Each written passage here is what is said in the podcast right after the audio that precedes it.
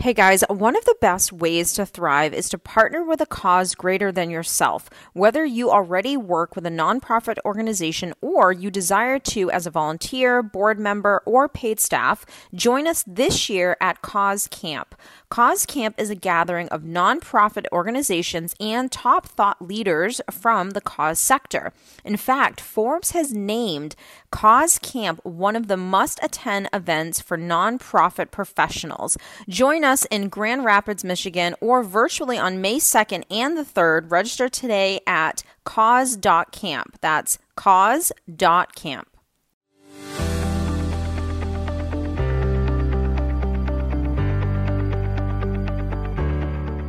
This week, we're going to dive into four common emotional abusive tactics. And I was kind of going through the list of emotional abuse, and I was like, you know what? What are like the biggies that everyone will always ask about? Um, most people are really confused when it's actually happening. So I wanted to kind of make this really short list. So let's get into the four most common emotional abusive tactics. So, number one is going to be gaslighting. This is the thing that I think most people have never heard of until they start to feel like they're in a relationship that isn't healthy and they start Googling. And all of a sudden, here comes the list of emotional abusive tactics, and they start reading about what gaslighting is, and they still may really struggle with understanding when it's actually happening to them. So, what is gaslighting? Gaslighting is when a person tries to manipulate. It is essentially psychological manipulation. It is where an abuser will try to manipulate your way of thinking so you can question your own reality. So they're going to question your thoughts, your memory,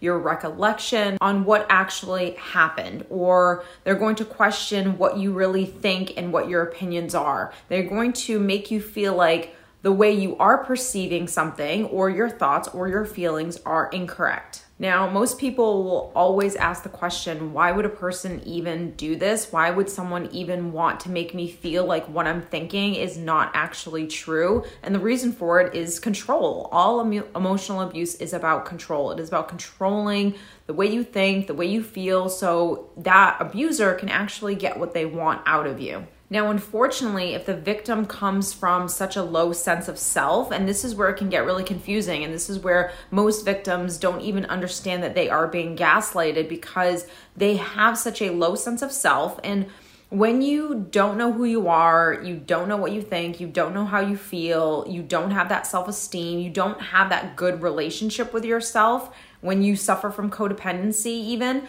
when you go out into the world and you meet people, and especially when you put the person in front of you, which most um, victims who are unhealthy and have an extremely low sense of self are going to put many people above them. But when the victim puts the abuser on this pedestal, when the abuser says, No, that didn't happen, the victim just automatically goes, Okay, I guess that didn't happen. You might question yourself here and there, but if you're dealing with a really good manipulative abuser, then they're going to keep kind of hammering their point home to make you feel or make you think that what happened actually didn't happen. And when you allow someone to manipulate your thoughts and, and, your psychology in that way, you are essentially allowing someone to abuse you. Now, let's play out that this has been going on for a multitude of years in your life, whether it's parents, a partner, a friend, whatever, and this person has constantly been gaslighting you to make you feel like you're the problem, like you're the unhealthy one, like that didn't happen, etc., etc you're going to start to feel crazy because you can't deny the way you just authentically feel or the thoughts that do come up or the reality that you actually are seeing. You cannot deny that. And so when these things start coming up and you've been programmed to just always go against it that you're wrong or you're crazy or that didn't happen or I don't know why you feel like that, or every single time I say something you don't remember. When those things happen all the time, you're going to start over time to feel like you're going insane. You're going to start to feel like you are crazy and that this person is right. You are the problem. Maybe you are bipolar, or maybe you are abusive. And so you're allowing someone to dictate or to tell you who you are. So when you start to no longer feel like yourself, when you start to become extremely anxious, panic attacks, depression, etc., when you really struggle with questioning yourself, am I the lunatic here? Am I too sensitive? Did I not see that? Did they really say that to me? You have to always, and this is why really healing from codependency, this is where this stuff really comes into play, is because you have to completely honor what you think and how you feel. You can never question your internal compass that's telling you, no, that actually didn't happen. Now, of course, from time to time, are we going to maybe like make a mistake? Possibly, but I think the the important thing to get here is that this is a pattern of stuff that always happens when someone's always questioning you, when you always feel like you're the problem, when the way you feel, hey, I really didn't like when this happened, and someone's telling you that it just didn't happen at all, if you always are giving yourself in that way to another person, you are essentially handing over your true self, your inner self, and giving it to another person. And that person gets to do whatever they want with it. And oftentimes they're going to abuse. So, the best way to handle this kind of uh, situation or someone who is gaslighting you is a couple of things. Number one, you can never second guess yourself. The minute you second guess your own thoughts and your own opinions, you're essentially telling your inner child or your inner self that no, I'm wrong. And so that's why becoming very healthy and learning how to parent yourself and healing from your past is incredibly crucial because if you don't heal from your past, then you don't have a healthy sense of self. If you don't have a he- healthy sense of self, then you will always go out into the world and need people to validate you and need people to give you the love that you aren't giving yourself. You'll need people to tell you who you are. So, right off the bat, you can never second guess yourself when you think and feel a certain way. Number two, you have to immediately, especially when you start to really spot this in the person that you're either dating or in a relationship with or a family member, etc when you start to spot that, okay, this is what they do, this is their drink of choice, they like to gaslight me, you have to disengage. You can't come to the table being argumentative or wanting to show them all the evidence or getting into a battle with them on the fact that you feel this way and they're telling you that that didn't happen. You can't go toe to toe with this person because someone who is a gaslighter is not going to be able to see it. They're not going to take a step back and say, you know what, I'm so sorry. I'm actually psychologically abusing you right now through manipulation, and my gaslighting tactics, I guess, aren't working on you. And oh God, I shouldn't have done that. It's not going to happen. So you just have to understand your audience and the person that you're dealing with and learn how to disengage. This is when the responding versus reacting thing really comes into play. And this is also when you really have to work on your own self to not need that validation that someone will agree with what you think and how you feel or how you perceive that event or that this actually happened. That's a huge and a very freeing thing when you no longer need everyone else's validation on why you think the way you do or that you even think the way you do or feel the way you do. It's incredibly one of the most healthy things you will ever do for yourself because the minute you get to that place, you don't engage with people. You completely disengage. There's no arguments. There's no need for a long winded discussion. I'm not trying to convince you of anything. I know my own reality. And when you stay in that calm, energetic space, you're always going to be so unattractive to someone who actually is abusive. So, one of the next most common tactics that an abuser will use is passive aggressive behavior. And I think out of all of them, this is probably the one that most people can spot fairly easily. And I always tell people when you're dealing with someone who's toxic, unhealthy, abusive, narcissistic, whatever that looks like, there's always going to be a few tactics that they really like to use. I call it their drink of choice. So there's always going to be a couple of them. So you have to kind of know your audience, know the person in front of you really, really well, and you'll start to see patterns with them in terms of what they try to use on you. It may not be the tactic that they use on everyone, but more specifically, what do they use on you consistently? And so, if the person that you're dealing with is passive aggressive and this is kind of their drink of choice, you're going to get the backhanded compliments, you're going to get someone ignoring you, you're going to get someone maybe not doing something in the way that they said they would do it for you because then you did something or said something and they didn't like it. And because they don't know how to deal with that, they're passive aggressive. And so they'll kind of like procrastinate on what they said they were going to do for you. Or maybe they won't fully do it 100% the way they normally do it because they're trying to punish you in a way. The one thing with passive aggressive behavior is that most of the time, this person is aware that they're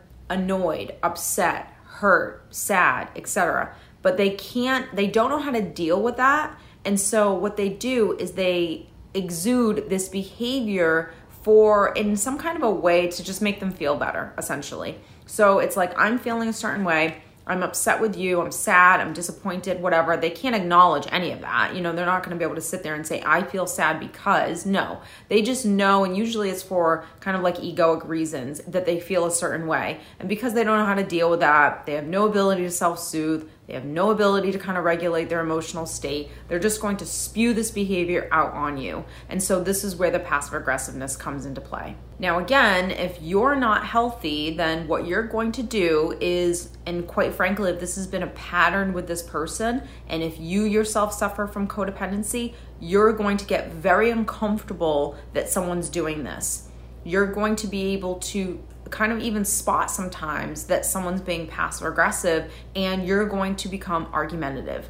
You're going to get defensive. You're going to not have slowed down enough to be able to really see this abuse and know how to navigate through it. That's why slowing down, that's why number one, knowing your audience and what they do is essential because when they do it, you can spot it and then you can slow yourself down to be able to navigate through it that's huge because that level of self awareness will be able to help you to kind of dictate how you react in those situations. Because what you want to do is learn how you yourself will handle this person. You're not trying to change the other person, you're not trying to like put the spotlight on them so they can see what they're doing and hopefully they'll learn from their mistakes and have some kind of self awareness to want to be a healthy person.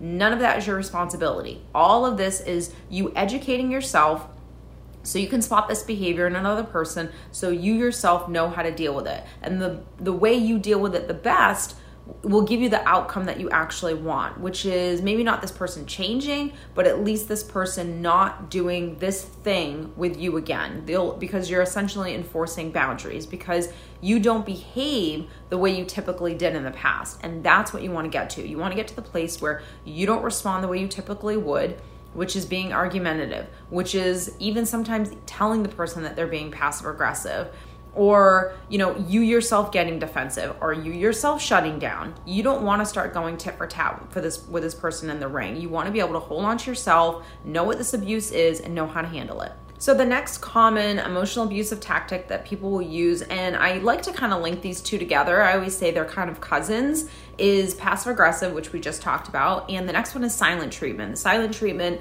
people love the silent treatment. Most people kind of live in the silent treatment because, again, they don't know how to deal with how they feel. They are have extremely poor communication skills and even aside from the communication skills, they don't want to take responsibility for how they feel. If I can't take responsibility for how I feel, then I'm always going to become defensive. I'm always going to want to put it on you. I'm not going to know how to hold on to myself and understand that my feelings are my responsibility. So when I'm not a grown up in that way, then I'm going to essentially throw a tantrum and I'm going to shut down because I want to punish you.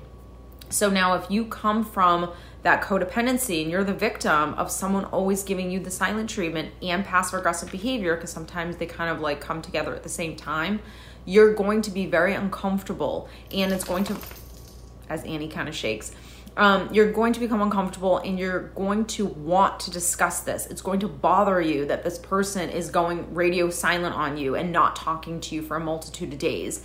And while, of course, it's disappointing because normally this kind of treatment comes from someone who is close to you and maybe that's how you wouldn't react. And what if it was multiple days and unfortunately something even happened to one of us? Is that how we want to leave it? But you kind of have to accept that this person's incapable of owning their part in the situation or owning how they think and how they feel. And they don't they don't want to own that. They just want to put it on you. And the best way to punish you is to go silent. And especially, it's the best way to punish you if they know it really bothers you. I think another really huge thing for you, the victim, is going to be not only just accepting what's happening, but also letting the other person know that, hey, when you go silent, that's because you're upset and that's your stuff that you have to tend to. And if you need a day or two to gather yourself together to then have a healthy conversation, we can have that healthy conversation, but I'm not going to engage with you or I'm not going to make myself feel bad because perhaps I was setting boundaries or I was enforcing boundaries with you or I was disengaging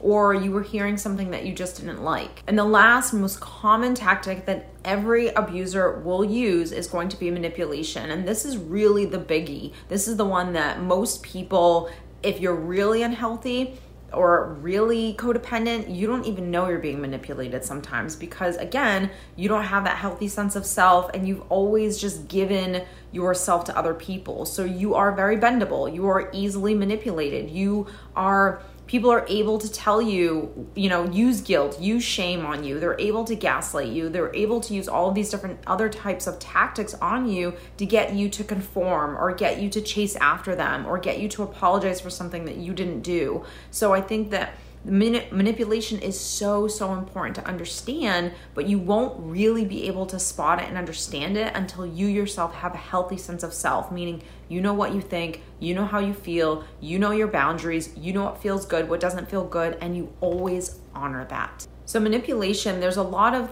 factors with manipulation. One of them is the abuser is trying to essentially put, like I said, guilt, shame, fear on you, and they're trying to make you feel like how they feel and what they need is your responsibility, and it's not. If someone can do those things to you and you essentially pick up the bait, you take the bait, you are being manipulated, you are being controlled. And remember, someone who is a really good manipulator has studied you, so they know where your insecurities are, where your weaknesses are. They know that, okay, when I just guilt her a little bit, it works. So even like really toxic people to people that aren't that toxic, but they're not really the healthiest, are going to always be studying the people in front of them because they know what they can and cannot do. It's just part of human nature. We need to know our audience, we need to know the person in front of us. We know how far someone is going to go or not going to go. This is called standards. So if you don't have standards and you don't demand respect or you haven't learned how to disengage when something feels awful